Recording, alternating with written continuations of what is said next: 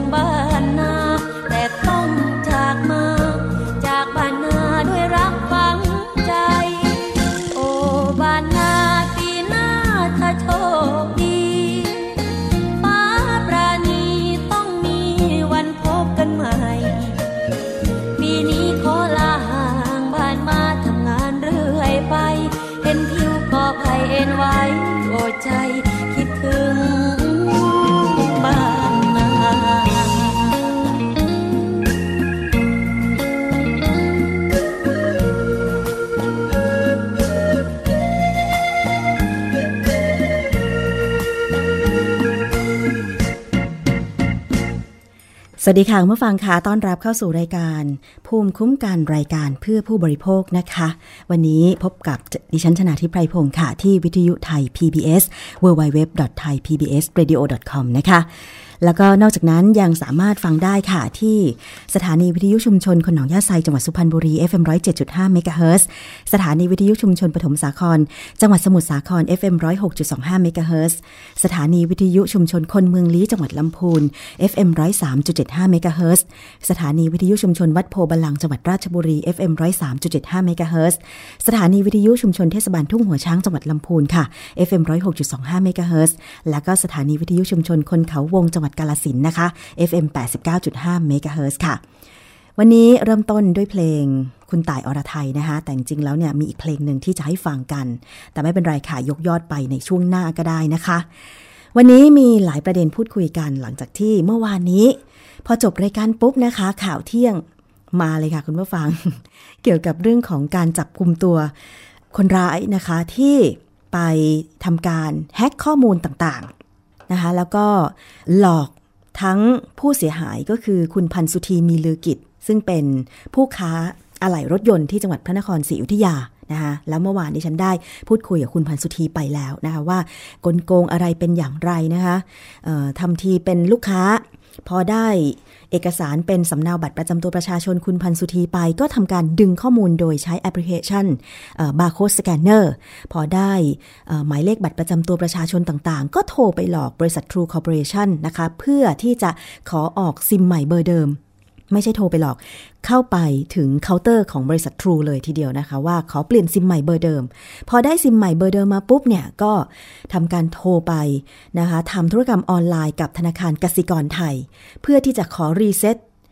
password รหัสผ่านอะไรต่างๆนะคะ ในการทำธุรกรรมออนไลน์ของคุณพันสุธีมีลือกิจ ปรากฏว่าหลังจากนั้นค่ะ พอทุกอย่างผ่านเรียบร้อยก็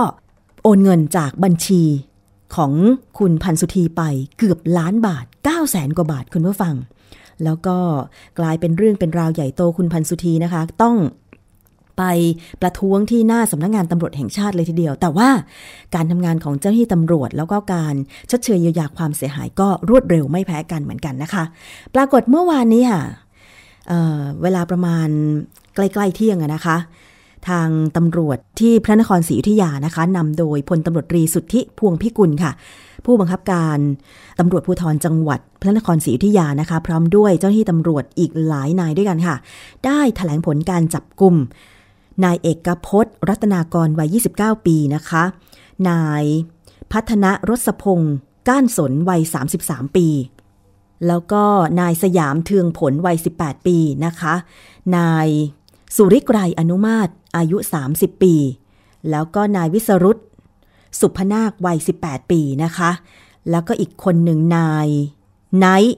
นามสมมุติเยาวชนอายุ 17 ปี พร้อมของกลางรถยนต์กระบะยี่ห้อนิสสัน รุ่นนวาร่าสีเทาทะเบียน บอใบไม้สอสลาอ๋อบอใบไม้สอฤษี1760 ราชบุรี พร้อมด้วย โทรศัพท์มือถือจำนวนถึง 5 เครื่องด้วยกันนะคะ คุณผู้ฟัง คนร้ายทั้งหมดนี้ค่ะ มีพฤติการ ก็คือไปหลอก คุณพันสุธีนะคะ โอนเงินจากบัญชีคุณพันสุธีมีลือกิจจำนวน 986,700 บาท อันนี้สืบเสาะหากระบวนการต่างๆ แล้ว ปรากฏว่าเบื้องต้นเนี่ยนะคะ กลุ่มคนร้ายทำทีเป็นซื้อสินค้าผ่าน Facebook ขอหลักฐานอะไรต่างๆ อย่างที่ดิฉันได้กล่าวมาในช่วงต้นนะคะ แล้วก็ พอจับได้นะคะ ผู้ต้องหาก็รับสารภาพว่าเป็นผู้ลงมือก่อเหตุจริงค่ะ โดยได้ร่วมกันกระทำผิดในลักษณะนี้มาแล้วในหลายพื้นที่รวม 9 ครั้ง ความเสียหายประมาณ 3 ล้าน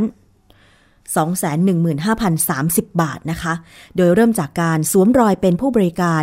เว็บไซต์ โต๊ะพนันบอลต่างประเทศผ่านอินทางผ่านทางอินเทอร์เน็ตด้วย จนพัฒนามาสู่การหลอกลวงผู้เสียหายผ่านระบบมือถือนะคะ โดยจะนำเงินที่ได้เนี่ยไปเที่ยวเตรเล่นการพนันแล้วก็ใช้จ่ายในชีวิตประจำวันค่ะ ซึ่งทางพลตำรวจตรีสุทธิก็กล่าวบอกว่าพฤติการ ผู้ต้องหากลุ่มนี้เนี่ยก็อย่างที่บอกไปว่าทำทีเป็น ผู้ติดต่อสั่งซื้อสินค้าผ่านทาง Facebook เพื่อต้องการเอาข้อมูลส่วนตัวผู้เสียหาย เช่น เลขบัญชีธนาคาร เลขบัตรประจำตัวประชาชน วันเดือนปีเกิด แล้วก็หมายเลขโทรศัพท์ แล้วก็ไปหลอกลวงให้ผู้เสียหายสมัครบริการ internet banking จนกระทั่งกลุ่มผู้ต้องหาทราบถึงข้อมูลต่างๆ ของผู้เสียหาย ก่อนจะสวมรอยโอนเงินไปยังบัญชี ที่กลุ่มผู้ต้องหานั้นเตรียมไว้ค่ะ เบื้องต้นนะคะ เจ้าหน้าที่ตำรวจแจ้งข้อหาร่วมกันลักทรัพย์ และร่วมกันปลอม และใช้เอกสารราชการปลอม ก่อนจะควบคุมตัวส่งพนักงานสอบสวนสพพระนครรศรีอยุธยาดำเนินคดีต่อไป อันนี้ก็ถือว่าเป็นความรวดเร็วของเจ้าหน้าที่ตำรวจนะคะที่สามารถจับกลุ่มคนร้าย ซึ่งมีทั้งเยาวชนหนึ่งคนด้วย แล้วก็นอกนั้นก็เป็นแก๊งที่ทำมาหลายครั้งแล้วด้วยนะคะ เพราะฉะนั้นค่ะ เเทคโนโลยีเอื้ออำนวยความสะดวกให้ทั้งผู้บริสุทธิ์และกลุ่มมิจฉาชีพ เพราะฉะนั้นเนี่ยนะคะก็คงจะต้องระมัดระวังไป เมื่อวานนี้ดิฉันเองก็ได้พูดถึงนะคะข้อมูลที่เราจะสามารถป้องกันตัวเอง ไม่ว่าคุณจะเป็นผู้ค้าขายออนไลน์ หรือจะเป็นผู้ซื้อออนไลน์อะไรก็ตามนะคะที่ใช้เฟซบุ๊กทวิตเตอร์นะคะอินสตาแกรมต่างๆ ซึ่งมันจะอาจจะนำมาซึ่งการสูญเสีย เงินแบบนี้ก็เป็นได้ รวมถึงการหลอกลวงประเภทอื่นๆ เช่น ผู้ชายแชทหลอกผู้หญิงไปทำไม่ดีไม่ร้ายแบบนี้เป็นต้นนะคะหรือเด็กๆ ที่แอบคุณพ่อคุณแม่เล่น โดยไม่ให้ทราบว่าติดต่อกับใคร อันนี้ก็ขอให้คุณพ่อคุณแม่ใส่ใจตรวจตราด้วย เพราะว่าตอนนี้มันมีการหลอกลวงด้วยสื่อสังคมออนไลน์กันค่อนข้างเยอะนะคะอะไรที่ก็ตามที่มันไวเนี่ย สิ่งที่เกิดขึ้นที่ตามมาก็จะไวด้วย คือถ้าเป็นสิ่งดีๆที่ตามมา โอเคไวไม่เป็นไรใช่ไหมคะแต่ว่าพอออใช้เทคโนโลยีที่ไวมากๆ แต่ปรากฏไปเจอคนไม่ดีนะคะหรือไม่ระวัดระวังตัวเองเพียงพอเนี่ยความเสียหายมันก็จะไวตามมาด้วย เพราะฉะนั้นค่ะ ระมัดระวังนะคะสำหรับคุณผู้ฟังผู้บริโภคทุกท่านเป็นห่วงจริง ๆนะคะ เอาละอีกเรื่องหนึ่งค่ะ มาดูกันที่ นวัตกรรม เรียกว่าเป็นนวัตกรรมได้ไหม เป็นนักวิจัยก็ได้นะคะ เป็นงานวิจัยของนักวิจัยกลุ่มหนึ่งของไทยค่ะ ที่รวมตัวกัน และบูรณาการองค์ความรู้ร่วมกัน เพื่อที่จะคิดค้นนวัตกรรมเกี่ยวกับการยืดอายุแล้วก็เก็บรักษาผลไม้ไทย เพื่อสนับสนุนการส่งออก สินค้าเกษตรของเกษตรกรไทย ซึ่งไม่เพียงแต่จะเพิ่มมูลค่าสินค้าเกษตรเท่านั้นนะคะ แต่ว่าก็ยังเป็นอีกหนทางหนึ่งด้วยที่จะช่วยยกระดับคุณภาพชีวิตของเกษตรกรไทยด้วย ซึ่งเรื่องนี้ค่ะคุณฟัง ผู้บริโภคก็จะได้ประโยชน์ตรงนี้ด้วย เพราะว่าเมื่อผักผลไม้มีความสดมากยิ่งขึ้นเนี่ยนะคะ แน่นอนว่าเมื่อถึงมือผู้บริโภคก็จะสามารถที่จะได้รับสินค้าที่มีความสดไม่เน่าไม่เสียไม่บูดจนกระทั่งทำให้พอทานเข้าไปเนี่ย เสียสุขภาพนะคะ เรื่องนี้มีรายงานจากผู้สื่อข่าวของไทย PBS ค่ะ เกี่ยวกับเรื่องของงานวิจัยรักษาความสดผักผลไม้ไปฟังกันค่ะ นี่คือนวัตกรรม Active Packaging ค่ะ เป็นบรรจุภัณฑ์สำหรับทุเรียนและลำไยเพื่อการส่งออก ช่วยเก็บรักษาคุณภาพของผลไม้ โดยนักวิจัยได้พัฒนาบรรจุภัณฑ์ให้เหมาะสมกับทุเรียนแต่ละสายพันธุ์ตามขนาดบรรจุ และฟิล์มที่เหมาะสมกับการเก็บรักษาและการจัดจำหน่าย ซึ่งสามารถเก็บรักษาความสดใหม่ของทุเรียนได้นานกว่าบรรจุภัณฑ์ทั่วไปค่ะ เช่นเดียวกับการคงคุณภาพของลำไยโดยไม่ผ่านการรมซัลเฟอร์ไดออกไซด์ซึ่งเป็นอันตรายต่อผู้บริโภค แต่สามารถเก็บรักษาได้นานถึง 4 เดือน ซึ่งบรรจุภัณฑ์นี้ได้รับการรับรองมาตรฐานความปลอดภัยในระดับสากล ระบบคุณภาพในอุตสาหกรรมอาหารค่ะ นวัตกรรมนี้ได้รับรางวัลประกาศเกียรติคุณด้านผลงานประดิษฐ์คิดค้น จากสำนักงานคณะกรรมการวิจัยแห่งชาติ ในงานวันนักประดิษฐ์ประจำปี 2559 และล่าสุดกับรางวัลสูงสุดเหรียญทองเกียรติยศ จากเวทีประกวดนวัตกรรมนานาชาติครั้งที่ 44 กรุงเจนีวาสมาพันธรัสวิตเมื่อเดือนเมษายนที่ผ่านมาค่ะ เราต้องไปศึกษาภูมิประเทศปลายทางก่อนว่าภูมิประเทศปลายทางเนี่ยเป็นอย่างไร และต้นทางฤดูกาลที่เราส่งออกเนี่ยเป็นอย่างไร เราจึงกลับมาดีไซน์แพคเกจจิ้งเนี่ยให้เก็บรักษาผลิตผลนั้นได้ โดยเฉพาะตัวฟิล์มเนี่ยเมื่ออุณหภูมิมันเปลี่ยนการซึมผ่านก๊าซมันก็จะเปลี่ยนแปลงตามไป นี่คือหลักการพื้นฐานเลยของการดีไซน์แพคเกจจิ้งและเมื่ออุณหภูมิเปลี่ยนพืชผลข้างในเนี่ยเป็นของสด เพราะฉะนั้นเมื่ออุณหภูมิเปลี่ยนอัตราการหายใจก็เปลี่ยนการสร้าง volatile compound อะไรขึ้นมาเนี่ยเพื่อให้ตัวเองมันเสื่อมสภาพมันก็จะเปลี่ยนแปลงไปตามอุณหภูมิ เพราะฉะนั้นเวลาหลักการดีไซน์ตรงนี้เนี่ยเราต้องดีไซน์ตาม route การเดินทางของผู้ประกอบการ เช่นเดียวกับชมพู่อีกพืชเศรษฐกิจของไทยที่สร้างมูลค่าจากการส่งออกไปยังประเทศจีน อินโดนีเซีย สิงคโปร์และมาเลเซียค่ะทำให้นักศึกษาคณะวิทยาศาสตร์และเทคโนโลยีมหาวิทยาลัยธรรมศาสตร์ ได้คิดค้นนวัตกรรม Active Backing สำหรับห่อชมพู่ทับทิมจันทร์เพื่อการส่งออก จะช่วยให้ชมพู่มีสีสดใส ผิวมันวาว และมีรสชาติหวานกรอบกว่าชมพู่ที่ห่อด้วยถุงปกติค่ะ บรรจุภัณฑ์เป็นฉนวนกันความร้อนชนิดโฟมที่มีความหนา 2 มิลิเมตร ตัดเย็บเป็นถุงในขนาดที่สามารถห่อผลชมพู่ได้ ส่วนก้นถุงใช้เชือกได้ดิบร้อยไว้ด้านใน เพื่อทำหน้าที่ดูดซับและระบายน้ำออกจากถุงค่ะ และสามารถนำกลับมาใช้ซ้ำได้ เพียงนำมาล้างทำความสะอาดและผึ่งให้แห้งหลังการใช้งาน ผมได้ไปเห็นตามท้องตลาดที่มีขายผลไม้ ก็คือพอผมเห็น พวกผลไม้ที่เป็นชมพู่นะครับ มันยังมีแบบเออสีไม่สวย ผลแบบไม่ค่อยดีครับเป็นลายเป็นมแมลงกัดอะไรอย่างเงี้ยครับก็เลยคิดว่าเราจะทำยังไงที่จะทำให้ผลชมพู่เนี่ยมีสีสวยน่ารับประทาน แบบผู้บริโภคมองเห็นแล้วอยากซื้อไปรับประทานสำนักงานคณะกรรมการวิจัยแห่งชาติได้ดำเนินการจัดกิจกรรมส่งเสริมและพัฒนาศักยภาพด้านการวิจัย และพัฒนาด้านการประดิษฐ์คิดค้นนวัตกรรมของสถาบันอุดมศึกษาต่าง ๆ อย่างต่อเนื่อง เพื่อก้าวสู่การเป็นนักวิจัยและนักประดิษฐ์ที่มีคุณภาพ สามารถผลิตผลงานที่มีประโยชน์ต่อสาธารณชน สอดคล้องกับแนวทางของรัฐบาลที่ให้ความสำคัญกับการวิจัยเป็นอย่างมาก เพราะเห็นว่าสามารถที่จะนำไปต่อยอดเป็นนโยบายระดับประเทศ และขับเคลื่อนสังคมในทุกด้านค่ะ พัทราชวนชมไทย PBS รายงาน ค่ะก็ถือเป็นเรื่องที่ดีนะคะ ทั้งต่อนักวิจัย ทั้งต่อเกษตรกรที่ต่อไปก็จะได้มีโอกาสในการส่งออก สินค้าเกษตร โดยที่เป็นสินค้าที่มีความสดนะคะแล้วก็ปลอดภัย เพราะว่าถ้ามี นวัตกรรมอะไรก็แล้วแต่อย่างที่ในรายงานบอกไปนะคะบอกว่าเป็นตัวพลาสติกก็ดี หรือเป็นนวัตกรรมที่ใช้ห่อหุ้ม ผักผลไม้ เพื่อคงความสด แล้วก็ลดการใช้สารเคมีต่างๆ ลงได้เนี่ยนะคะ มันก็จะปลอดภัยกับผู้บริโภค เพราะว่าไม่เสี่ยงกับสารอันตรายที่มีพิษทั้งหลายนั่นเองนะคะ คุณผู้ฟัง เสียงจากรายงานค่ะ คือเสียงจากรองศาสตราจารย์วรพัฒน์ ลักษณะทินวงอาจารย์คณะวิทยาศาสตร์ และเทคโนโลยีของมหาวิทยาลัยธรรมศาสตร์นะคะ แล้วก็เสียงของคุณไตรเทพ เจริญพาณิชสันติ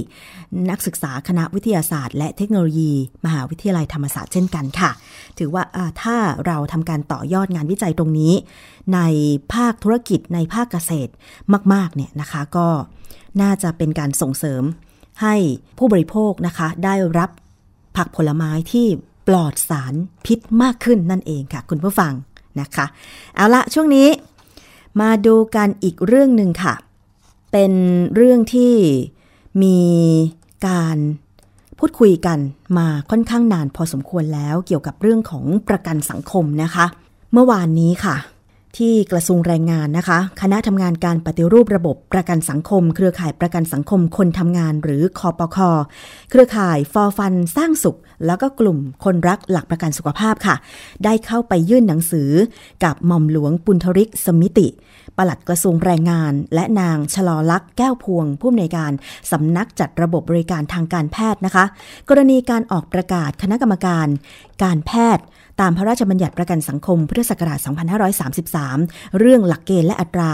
สำหรับประโยชน์ทดแทนกรณีประสบอันตรายและเจ็บป่วย อันมิใช่เนื่องจากทำงาน ลงวันที่ 9 สิงหาคม 2559 นะคะ โดยมีการเปลี่ยนแปลงสิทธิประโยชน์ในการรักษา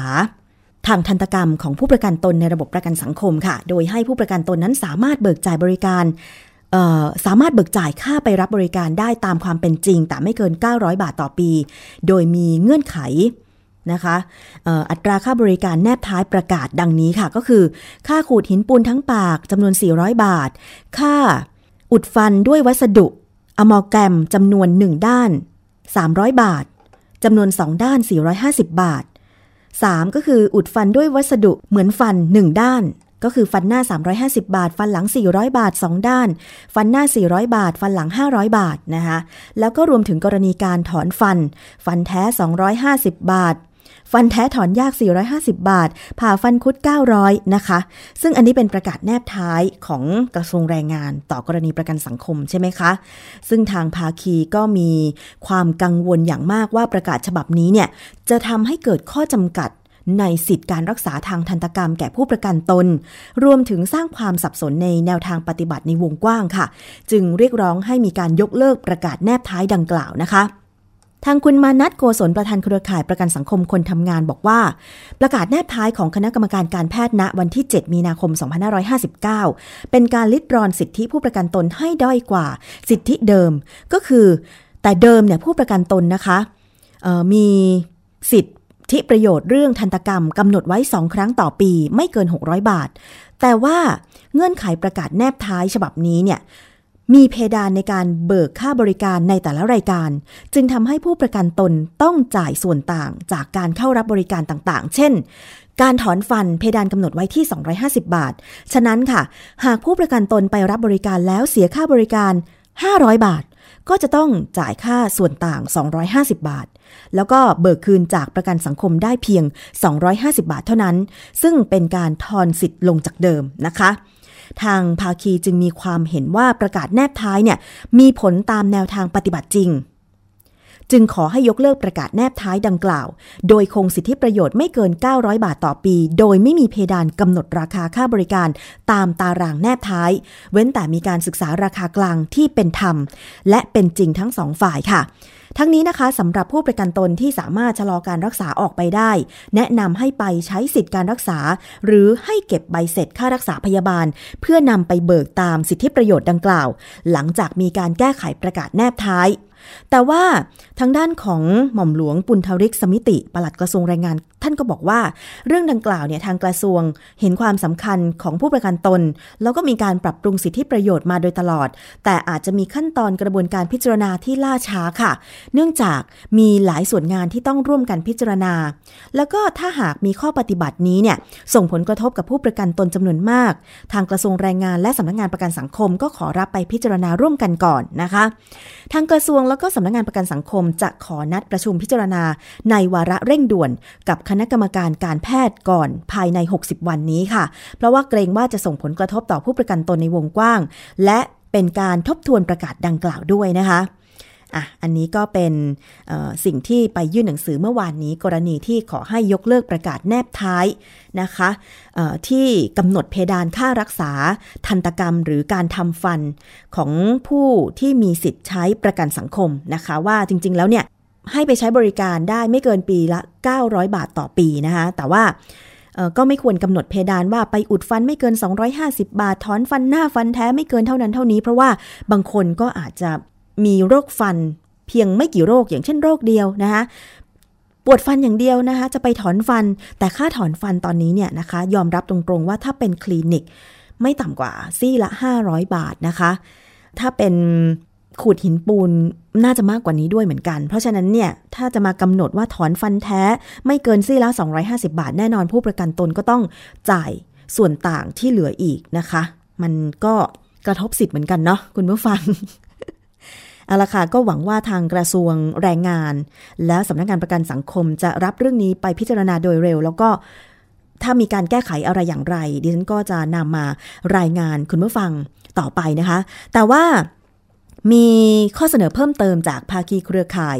ผู้ประกันตนนะคะ ที่อยากจะให้ทางสำนักงานประกันสังคมเนี่ยรับไปพิจารณาแก้ไขปัญหาในระยะเร่งด่วนค่ะ อย่างเช่น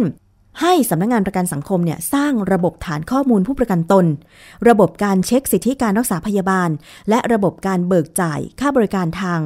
ทันตกรรมที่ผู้ป่วยไม่ต้องสำรองจ่ายก็คือระบบเบิกตรงนั่นเอง ที่มีประสิทธิภาพภายใน 1 ปี โดยปรับปรุงแนวทางปฏิบัติที่ทำให้เกิดความสะดวกนะคะ มีความคล่องตัวรวดเร็ว และสะดวกต่อทั้งสถานบริการ แล้วก็ผู้รับบริการด้วยนะคะ ตอนนี้เนี่ยใครใช้ประกันสังคมเวลาจะไปอถอนฟันอะไรต่างๆ ก็ต้อง สำรองจ่ายไปก่อนใช่ไหมคะ แล้วก็ถึงนำใบเสร็จนั้นไปเบิกที่สำนักงงานประกันสังคม ซึ่งบางคนเนี่ยสถานที่ทำงานหรือว่าที่พักเนี่ยมันก็ไกลจากสำนักงงานประกันสังคมนะ บางคนไม่รู้ด้วยซ้ำว่าเขตที่ตัวเองทำงานอยู่เนี่ยประกันสังคมตั้งอยู่ที่ใด เพราะฉะนั้นก็ต้องเสียค่ารถค่าราไปอีกอะสมมุติใช้สิทธิประกันสังคมถอนฟัน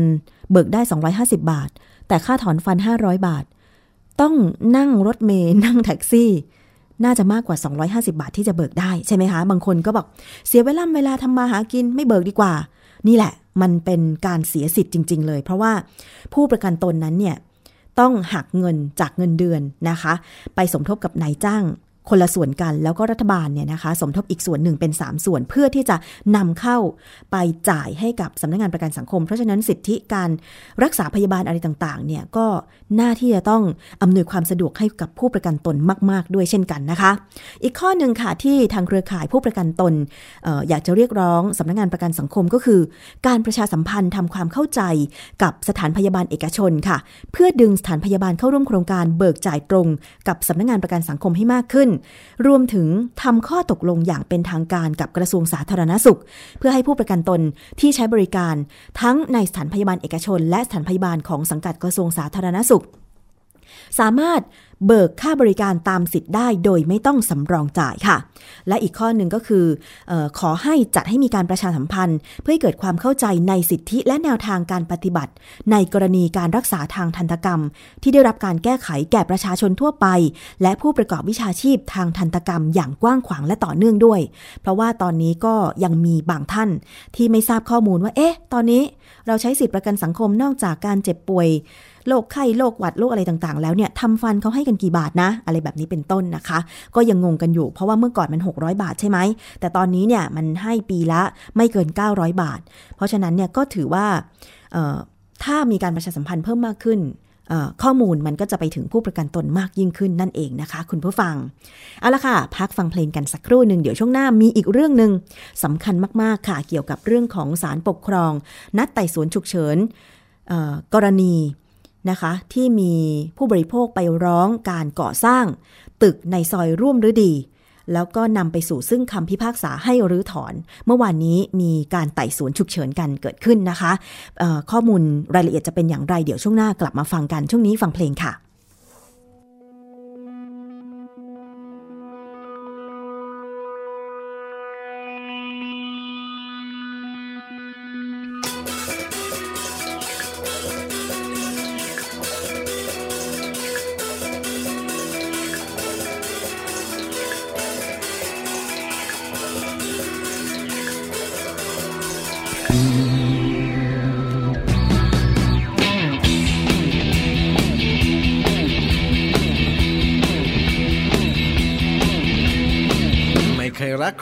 ท่าติ๋ม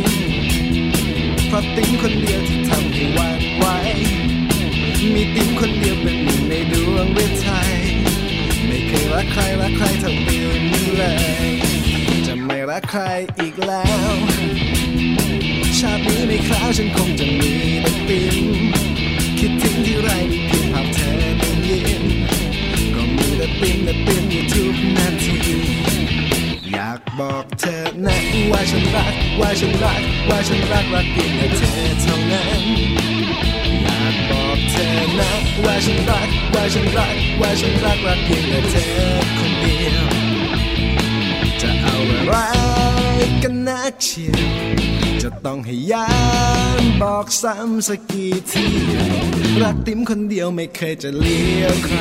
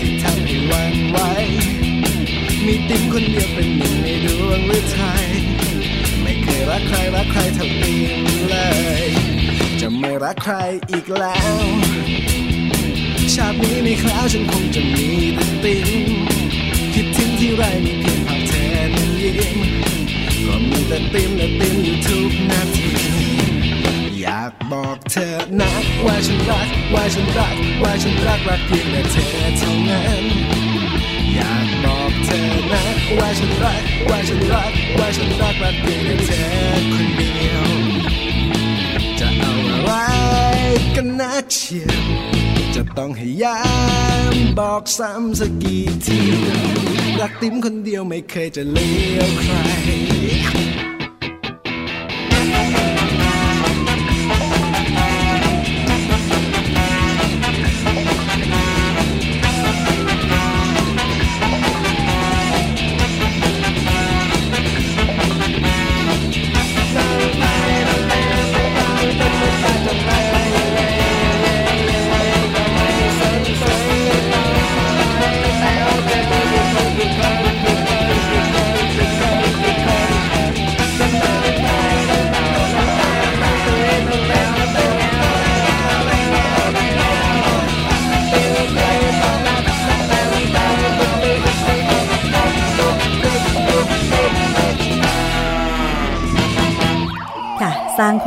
คักในช่วงเที่ยงกันหน่อยนะคะ ก่อนเที่ยงสิคุณผู้ฟัง ยังไม่เที่ยงเลยอีกตั้งครึ่งชั่วโมงนะคะ เตรียมตัวไปทานข้าวกลางวันกันหรือยังเอ่ยสำหรับท่านที่อาจจะฟังอยู่ทั้งในส่วนของกรุงเทพ แต่ต่างจังหวัดเป็นยังไงบ้างฝนฟ้าตกไหมคะช่วงนี้อะไม่ต้องถามว่ากรุงเทพเป็นยังไงนะฝนตกรถติดทุกวันเลยสองวันที่ผ่านมานี่หืไม่อยากจะบอกว่ามันเป็นเวรเป็นกรรมของคนกรุงเทพจริงๆนะ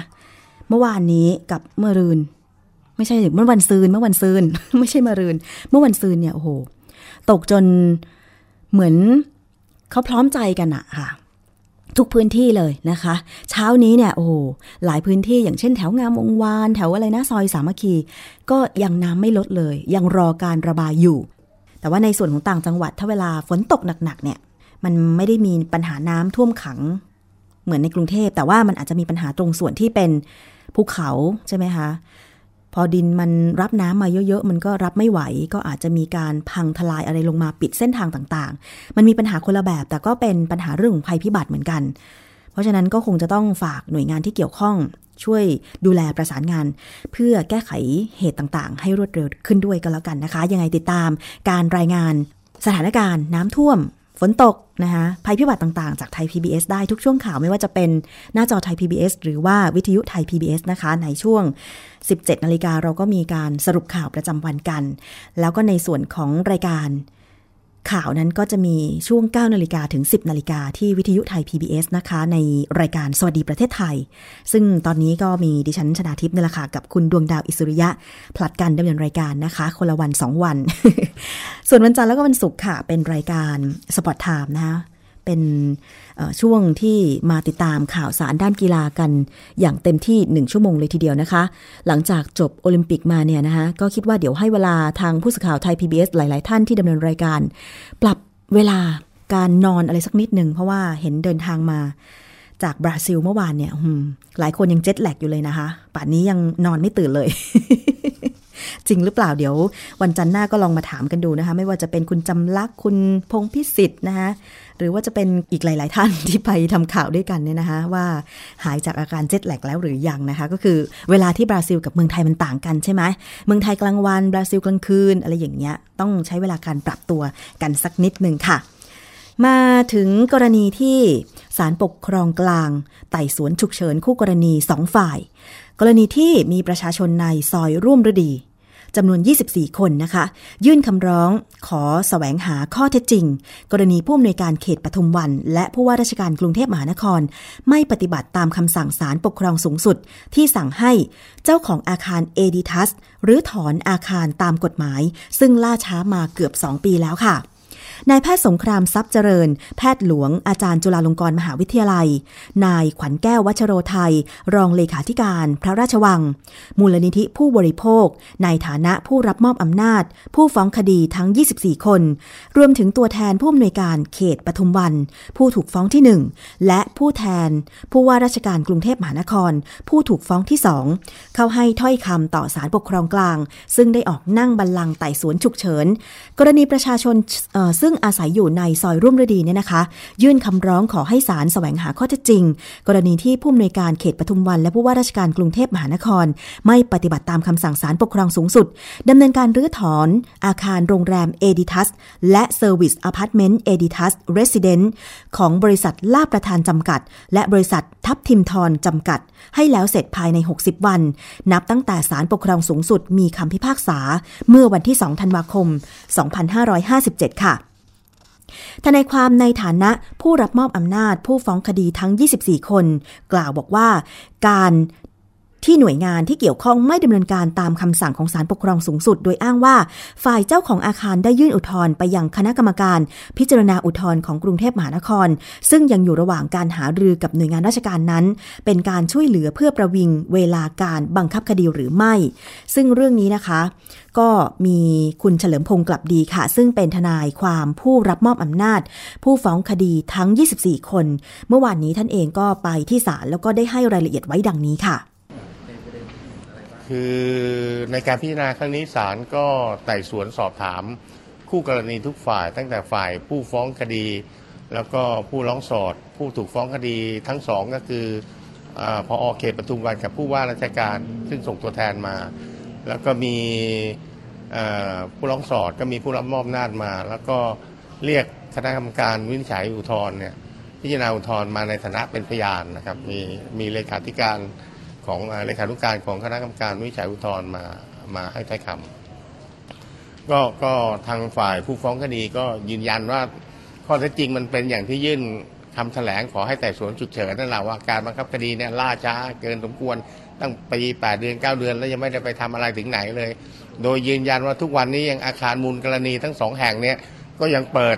ใช้บริการอยู่ทั้งวันทั้งคืนเนี่ยตลอดไม่มีการดำเนินการอะไรทั้งสิ้น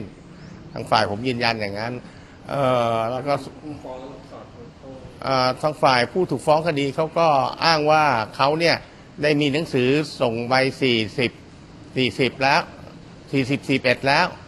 นะฮะ40 41แล้วเนี่ย แล้วก็ทางฝ่ายผู้ร้องสอดเขาอุทธรณ์ไปยังคณะกรรมการพิจารณาอุทธรณ์อันนี้ก็ก็ทางฝ่ายทางศาลก็ได้ถามเรื่องว่าข้อขัดข้องอะไรต่างเขาบอกว่า ทางเขาจะต้องรอคณะกรรมการอุทธรณ์วินิจฉัยอีกว่า ผลจะเป็นประการใด ส่วนไอ้ทางคณะกรรมการวิจัยอุทธรณ์ก็บอกว่ามีปัญหาข้อกฎหมาย เพราะว่ามันมีคำรักษาศาลปกครองสูงสุดสองฉบับฉบับหนึ่งก็เท่าที่ทราบก็คือให้ปฏิบัติตาม 40 41 42 แล้วก็ 43 ก็แล้วก็มีคำรักษาศาลปกครองสูงสุด อีกคำรักษาหนึ่งกรณีที่สำนักงานโยธาเนี่ย เขามีหนังสือทักท้วงไปยังพอเขตปทุมวันว่าการก่อสร้างนั้นไม่ถูกต้องให้ระงับการก่อสร้าง แล้วก็ทางผู้ร้องสอดเขาไปอุทธรณ์คณะกรรมการวิจัยอุทธรณ์เขาว่าหนังสือสำนักการโยธาไม่ชอบ พวกผู้ฟ้องคดีก็เลยไปฟ้องคณะกรรมการวิจัยอุทธรณ์ให้เพิกถอนในสุดศาลฎีกาก็บอกว่าคำสั่งของรัฐมนตรีการโยธาเนี่ยมันชอบแล้ว ให้ให้ให้เพิกถอนคำสั่งของคณะกรรมการวิจัยอุทธรณ์ซึ่งศาลก็บอกว่าไอ้สองอย่างเนี้มันไม่ได้ขัดกันเลย แล้วก็การคือคือศาลก็พูดเหมือนว่าการกระทำเนี่ยที่ไปทำอย่างนั้นเนี่ยมันมันไอเรื่องกรณีเนี้ยมันไม่ไม่ใช่เป็นเรื่องใช้อำนาจบริหารของทางผู้ถูกฟ้องคดีที่หนึ่งที่สองที่จะไปดำเนินการตามขั้นตอนอย่างนั้น แต่มันเป็นเรื่องปฏิบัติตามคำพักษา แล้วก็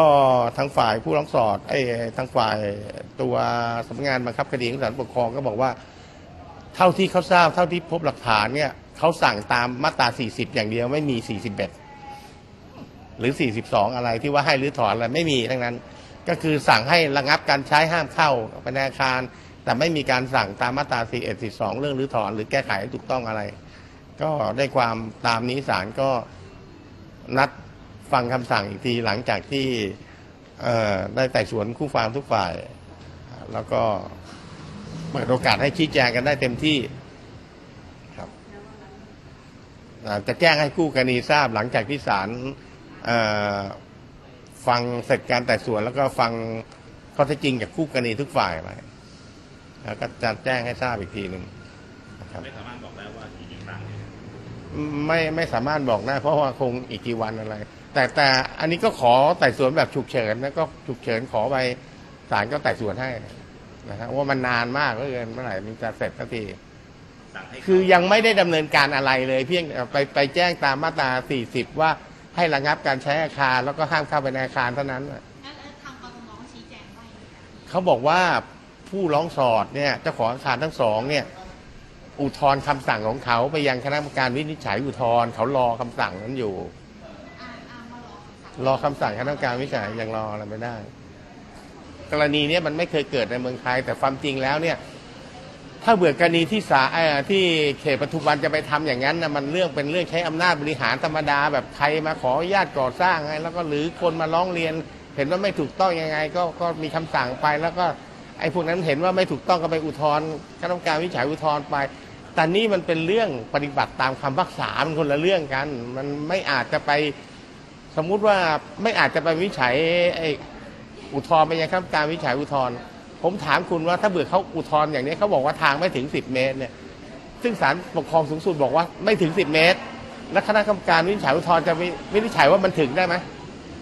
อะถ้าถ้ามันถึงเราจะไปนับถือองค์กรใดมันควรจะฟังคำสั่งของศาลไหนหรือขององค์กรเนี้ศาลก็พูดทำนองนี้เหมือนกันทำนองคล้ายๆกันเลย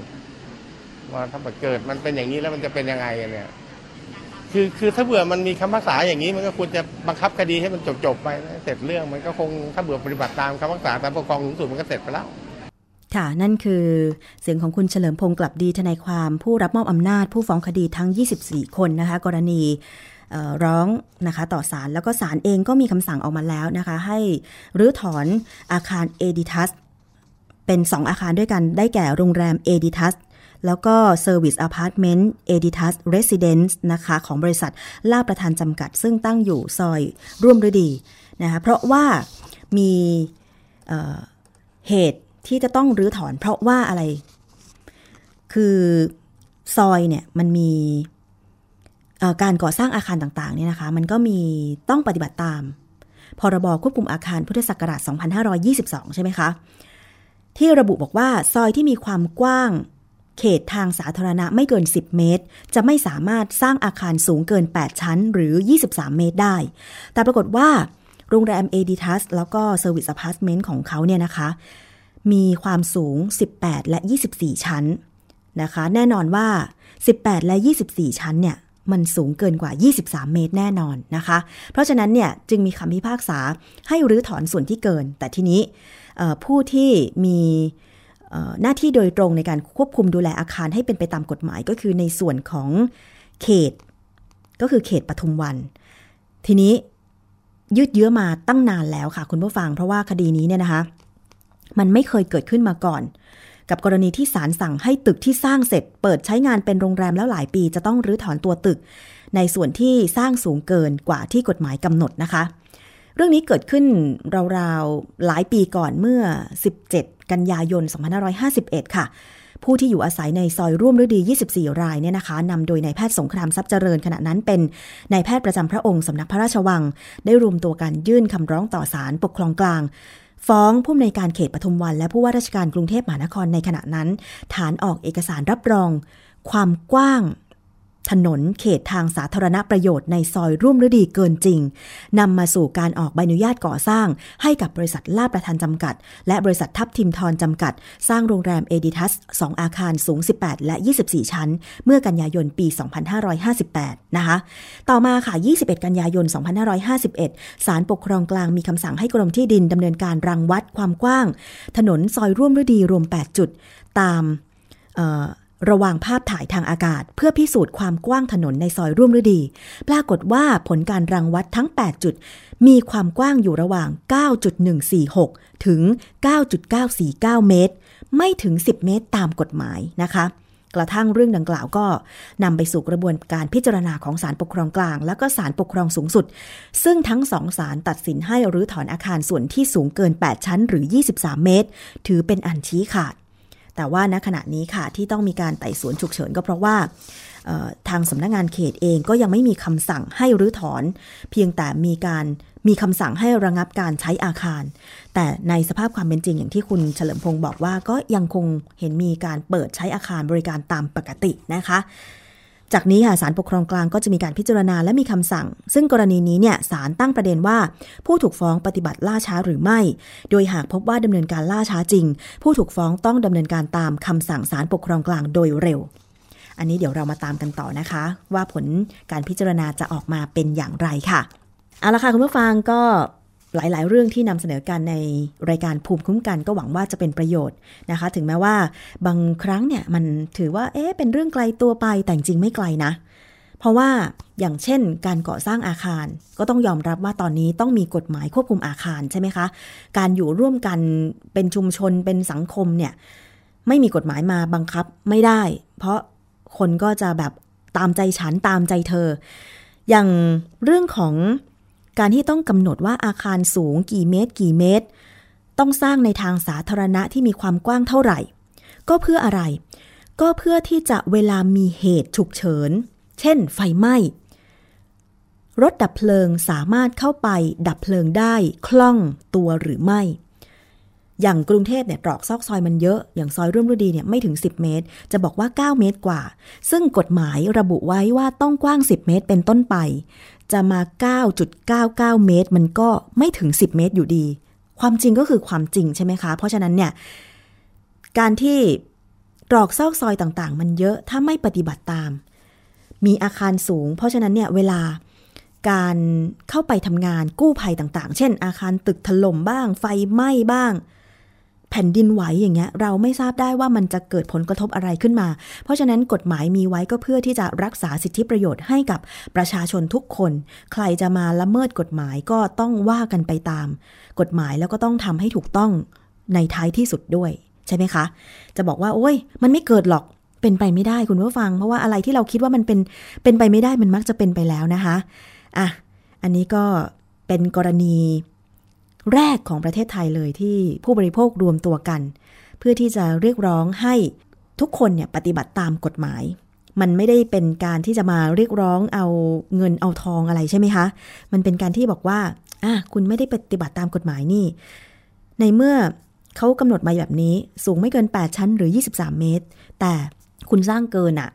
แล้วก็มันไปเกี่ยวพันกับอีกหน่วยงานหนึ่งก็คือสำนักงานเขตสำนักงานเขตเนี่ย ออกใบอนุญาตให้เขาก่อสร้างได้ยังไง ไปรับรองความกว้างของถนนว่าถึง 10 เมตรได้ยังไง ตอนนั้นมีการรางวัดกันยังไง ซึ่งมันสามารถที่จะนำไปสร้างบรรทัดฐานการทำงานของส่วนราชการได้เช่นเดียวกันนะคะว่า ต้องตรงไปตรงมานะอะไรอย่างเงี้ย ถ้าไม่ตรงไปตรงมาก็อาจจะได้รับผลกระทบแบบนี้ก็ต้องมาถูกฟ้องย้อนหลังแบบนี้เป็นต้นนะคะ คุณผู้ฟัง เอาละค่ะ นี่คือเรื่องหนึ่งที่ได้ นำเสนอนะคะ แล้วก็เดี๋ยวมีความคืบหน้าอย่างไร ก็จะนำมาบอกกล่าวให้คุณผู้ฟังได้ทราบกันค่ะ และอีกเรื่องหนึ่งนะคะคุณผู้ฟังก็สามารถที่จะติดตาม ถ้าสนใจเรื่องบ้านนะ จะก่อสร้างบ้านจะไปซื้อคอนโด จะทำอะไรยังไงเนี่ยเอ๊ะเราจะเลือกยังไงล่ะ ไม่มีความรู้เลย เราไม่ได้เป็นสถาปนิก วิศวกร เชิญมารับฟังเลย รายการหลังคาเดียวกันนะคะ ในช่วงวันอาทิตย์ 15ถึง16 นาฬิกา ดิฉันดำเนินรายการโดยจะเชิญค่ะ ทั้งวิศวกร สถาปนิกนะคะ ผู้รู้ด้านกฎหมายต่างๆ มาพูดคุยให้คำปรึกษากันด้วย ถ้าเกิดว่าคุณผู้ฟังสนใจ มีคำถามเข้ามายังรายการ ไปกดไลค์ที่ Facebook ของวิทยุไทย PBS ค่ะ facebook.com/thaipbsradiofan ไป search หาคำว่าวิทยุไทย PBS ก็ได้ เมื่อเจอหน้า Facebook ของวิทยุไทย PBS ก็กดถูกใจ ติดตามข้อมูลข่าวสาร รวมถึงส่งคำถามมาทางกล่องข้อความ chat box ได้ ถ้ามีคำถามดิฉันก็จะนำไปถามในรายการนะคะ เมื่อฟังรายการจบในวันอาทิตย์ค่ะ มาฟังย้อนหลังได้ด้วยทางเว็บไซต์ www.thaipbsradio.com ใครที่ใช้มือถือระบบ iOS ฟังผ่านแอปพลิเคชัน Podcast ได้ ซึ่งตรงนี้ก็จะมีรายการย้อนหลังให้ฟังจากวิทยุไทย PBS เห็นไหมคะว่าเราอำนวยความสะดวกมาก ๆ เลยสำหรับใครที่ใช้สื่อสังคมออนไลน์ หรือว่าใช้เทคโนโลยีการสื่อสารต่างๆ แต่ว่า ถ้ารับฟังผ่านรายการภูมิคุ้มกันที่มีวิทยุชุมชน เชื่อมโยงสัญญาณอยู่ในขณะนี้ก็สามารถที่จะฝากคำถามอะไรต่างๆ ผ่านสถานีได้เนาะแล้วก็รบกวนเจ้าหน้าที่สถานีนั้น ก็รวบรวมคำถามมาส่งถึงดิฉันก็ได้ เพราะว่าเราเองก็เป็นเพื่อนกันทาง Facebook อะไรกันอยู่นะคะ คือถ้ามีคำถามจากในพื้นที่จะดีมากเลยนะคะ สะท้อนกันเข้ามาเยอะๆค่ะ ดิฉันเองก็หวังว่าการทำรายการทุกรายการของวิทยุไทย PBS เนี่ยนะคะน่าจะเป็นสิ่งที่ดี ประเทศไทยไม่ได้มีแต่กรุงเทพปริมณฑลนะ ประเทศไทยมีตั้ง 77 จังหวัด มีปัญหามีอะไรเข้ามาเนี่ยสะท้อนกันเข้ามาได้ แล้วก็เดี๋ยวเรามาดูกันว่ามันคืออะไรจะแก้ไขปัญหาอย่างไร จะเรียนเชิญใครมาตอบคำถามแบบนี้เป็นต้นนะคะ ยิ่งช่วงนี้เนี่ยเป็นช่วงหน้าฝนใช่ไหม บ้านคุณมีปัญหาเรื่องหลังคารั่ว หรือเปล่าน้ำซึมหรือเปล่าเออ อันนี้เป็นปัญหาหน้าฝน เดี๋ยวไงติดตามรายการหลังคาเดียวกันนะดิฉันจะไป สอบถามกับผู้รู้มาตอบคำถามกันว่า จะแก้ไขปัญหาหลังคารั่วน้ำซึมอะไรต่างๆ ได้อย่างไร เพราะบางทีแก้ไขปัญหาทีเดียวไม่จบ ทากันซึมก็แล้วนะคะ ยังซึมแล้วซึมอีก เอ๊ะ กันซึมหมดอายุไปแล้วหรือเปล่า อะไรแบบนี้เป็นต้น จะต้องทาแบบไหน ซึ่งเมื่อสองสัปดาห์ที่แล้วนะคะ ก็ได้สัมภาษณ์ทางด้านนายกสภาสถาปนิกไป เกี่ยวกับเรื่องของอการทำกันซึม โดยเฉพาะอาคารที่ไม่มีหลังคา อย่างเช่นคอนโดมิเนียม ลักษณะที่เป็นรูปทรงสมัยใหม่เนี่ย ไม่มีคอนโดมิเออไม่มีหลังคา แต่ว่า สามารถทำได้โดยการที่เราป้องกันน้ำซึมเข้าสู่ตึกเวลาฝนตกก็คือ ต้องทากันซึมใช่ไหมคะ แล้วก็ทาเขาเรียกว่าใช้คอนกรีตปูทับไปอีกชั้นหนึ่งอะอันนี้คือก่อนที่เราจะสร้างอาคารใช่ไหมแต่ว่าทีนี้เราสร้างอาคารไปแล้วเนี่ยกันซึมกี่ปีนะหมดอายุ 5 ปี 6 ปีหรือ 7 ปีอะไรแบบนี้ บางคนก็อาจจะมีข้อสงสัยตรงนี้สอบถามกันเข้ามาได้นะคะ ทางกล่องข้อความของ w w w thaipbsradio.com ก็มีเหมือนกัน ที่จะให้คุณฝากข้อความมา อย่างเช่น คุณอัมพันธ์ที่ส่งข้อความมาบอกว่า ได้เข้าร่วมงานการเสวนาเรื่องวิทยุที่เชียงใหม่ เมื่อวันพุธที่ผ่านมานะคะก็ขอบคุณมากเลยนะคะที่ เข้ามาติดตามวิทยุไทย PBS หวังว่าต่อไปเราอาจจะมีความร่วมมือกับสถานีวิทยุชุมชนในต่างจังหวัดอีกหลาย ๆ สถานี ที่จะเชื่อมโยงสัญญาณรายการของวิทยุไทย PBS แล้วก็ผลิตรายการร่วมกันนะคะ มีข้อมูลดี ๆนำเสนอกันเข้ามาได้เลยค่ะเอาละช่วงนี้มาถึงช่วงท้ายของรายการขอบคุณมากเลยสำหรับการติดตามรับฟังรายการภูมิคุ้มกันเดี๋ยวอีกสักครู่หนึ่งฟังข่าวจากไทย PBS นะคะ ดิฉันชนาทิพไพรพงศ์ต้องลาไปก่อนเจอกันใหม่วันจันทร์หน้า ลากันไปด้วยเพลงนี้นะคะ ขอบคุณมากเลย สวัสดีค่ะ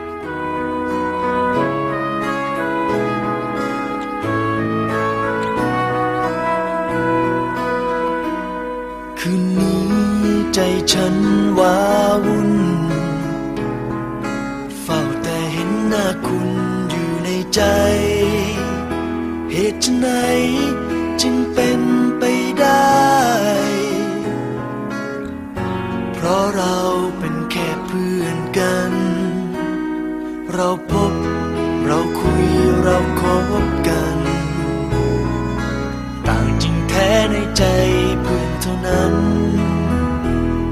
สุดท้ายใจทนไม่ได้ รักคุณจนล้นใจ ความรักตัวเดียวเท่านั้นเอง ที่บรรเลงในหัวใจ ซึ่งตัวฉัน ฉันไม่เข้าใจ รักนี้มาจากไหน อยากจะหนีหนีไปให้ไกล ไม่อาจซ่อนความในหากได้เจอ แต่ยังหวังยังคงเพ้อเจอ ว่าคุณ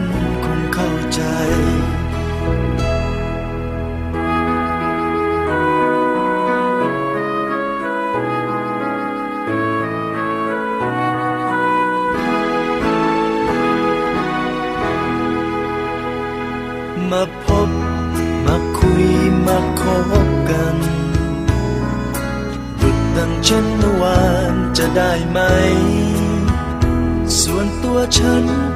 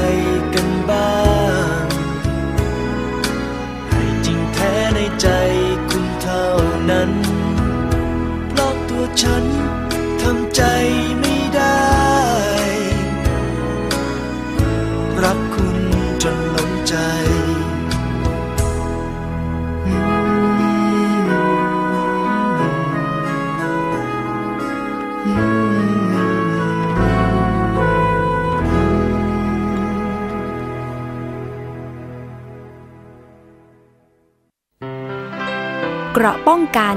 เพื่อการเป็นผู้บริโภคที่ฉลาดซื้อ และฉลาดใช้ ในรายการ